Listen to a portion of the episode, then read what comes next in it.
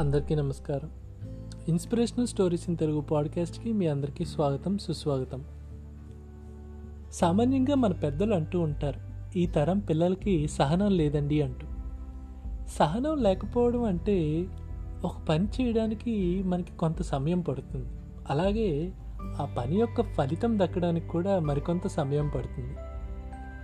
ఆ ఫలితం యొక్క సమయం కోసం వేచి చూడకుండా వెళ్ళిపోవడమే సహనం లేకపోవడం. దీన్ని మరింత అర్థం చేసుకునే విధంగా ఒక కథ రూపంలో చెప్తాను వినండి.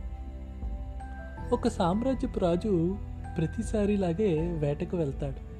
ఈసారి తన తోటి సైనికుల్ని మరచి కారడులో చిక్కడిపోతాడు. వెనకకు వెళ్ళే దారి తెలియనటువంటి రాజు ఒక చివారిని కనబడుతున్న కొండపైకి వెళ్ళి చీకటి పడేంత వరకు వేచి చూస్తాడు. అప్పుడు ఆయనకి దూరాన ఒక వెలుతురు కనబడుతుంది. దానివైపు వెళ్తూ ఆ వెలుతురుని చేరుకోగానే అక్కడ ఒక పూరి గుడిసెలో ఒక అవ్వ నివసిస్తూ ఉంటుంది. రాజు ఆ అవ్వని ఈ రాత్రికి ఇక్కడే విశ్రమిస్తానని అడుగుతాడు. దానికి అవ్వ సరే అని అంటుంది. దీంతో అవ్వకి ఆ రాజు ఆకలితో ఉన్నాడని గమనించి వేడివేడిగా పల్లెం నిండా అన్నం తీసుకుని వస్తుంది.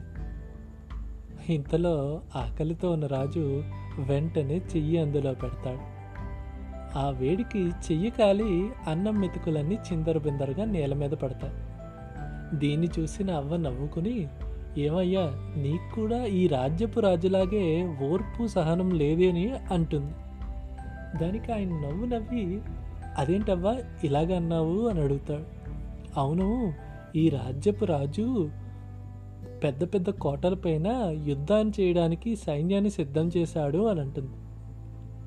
అది మంచిదే కదా అవ్వ పెద్ద కోటల్ని యుద్ధం చేసి జయించడం అని అంటాడు రాజు. దానికి అవ్వ ఇలా సమాధానం చెప్తుంది. అయ్యా ఓర్పుగా ఉండి చిన్న చిన్న రాజ్యాలపైన చిన్న చిన్న గ్రామాలపైన యుద్ధం చేస్తే ప్రాణ నష్టం ఉండదు కదా? అలాగే మనం విజయాల్ని విజయాల్ని చేసి మన సైన్య బలాన్ని కూడా పెంచుకోవచ్చు కదా అని అంటుంది.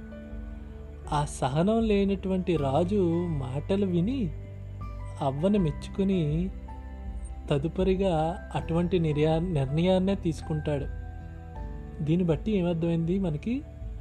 సహనంగా ఉండి మంచి ఆలోచనలు చేసి దానికి తగ్గట్టుగా నిర్ణయాలు తీసుకోవాలని అర్థమైంది. ఒక పని చేసి దాని ఫలితం గురించి వేచి ఉండేవాడే సహనంగా ఉంటాడు వాడికే ఫలితం దక్కుతుంది అని అర్థమవుతుంది. ఓర్పుగా ఉండండి సహనంగా ఉండండి మీ లక్ష్యాన్ని మీరు చేరుకోండి. Keep listening to inspirational stories in Telugu podcast. Do follow.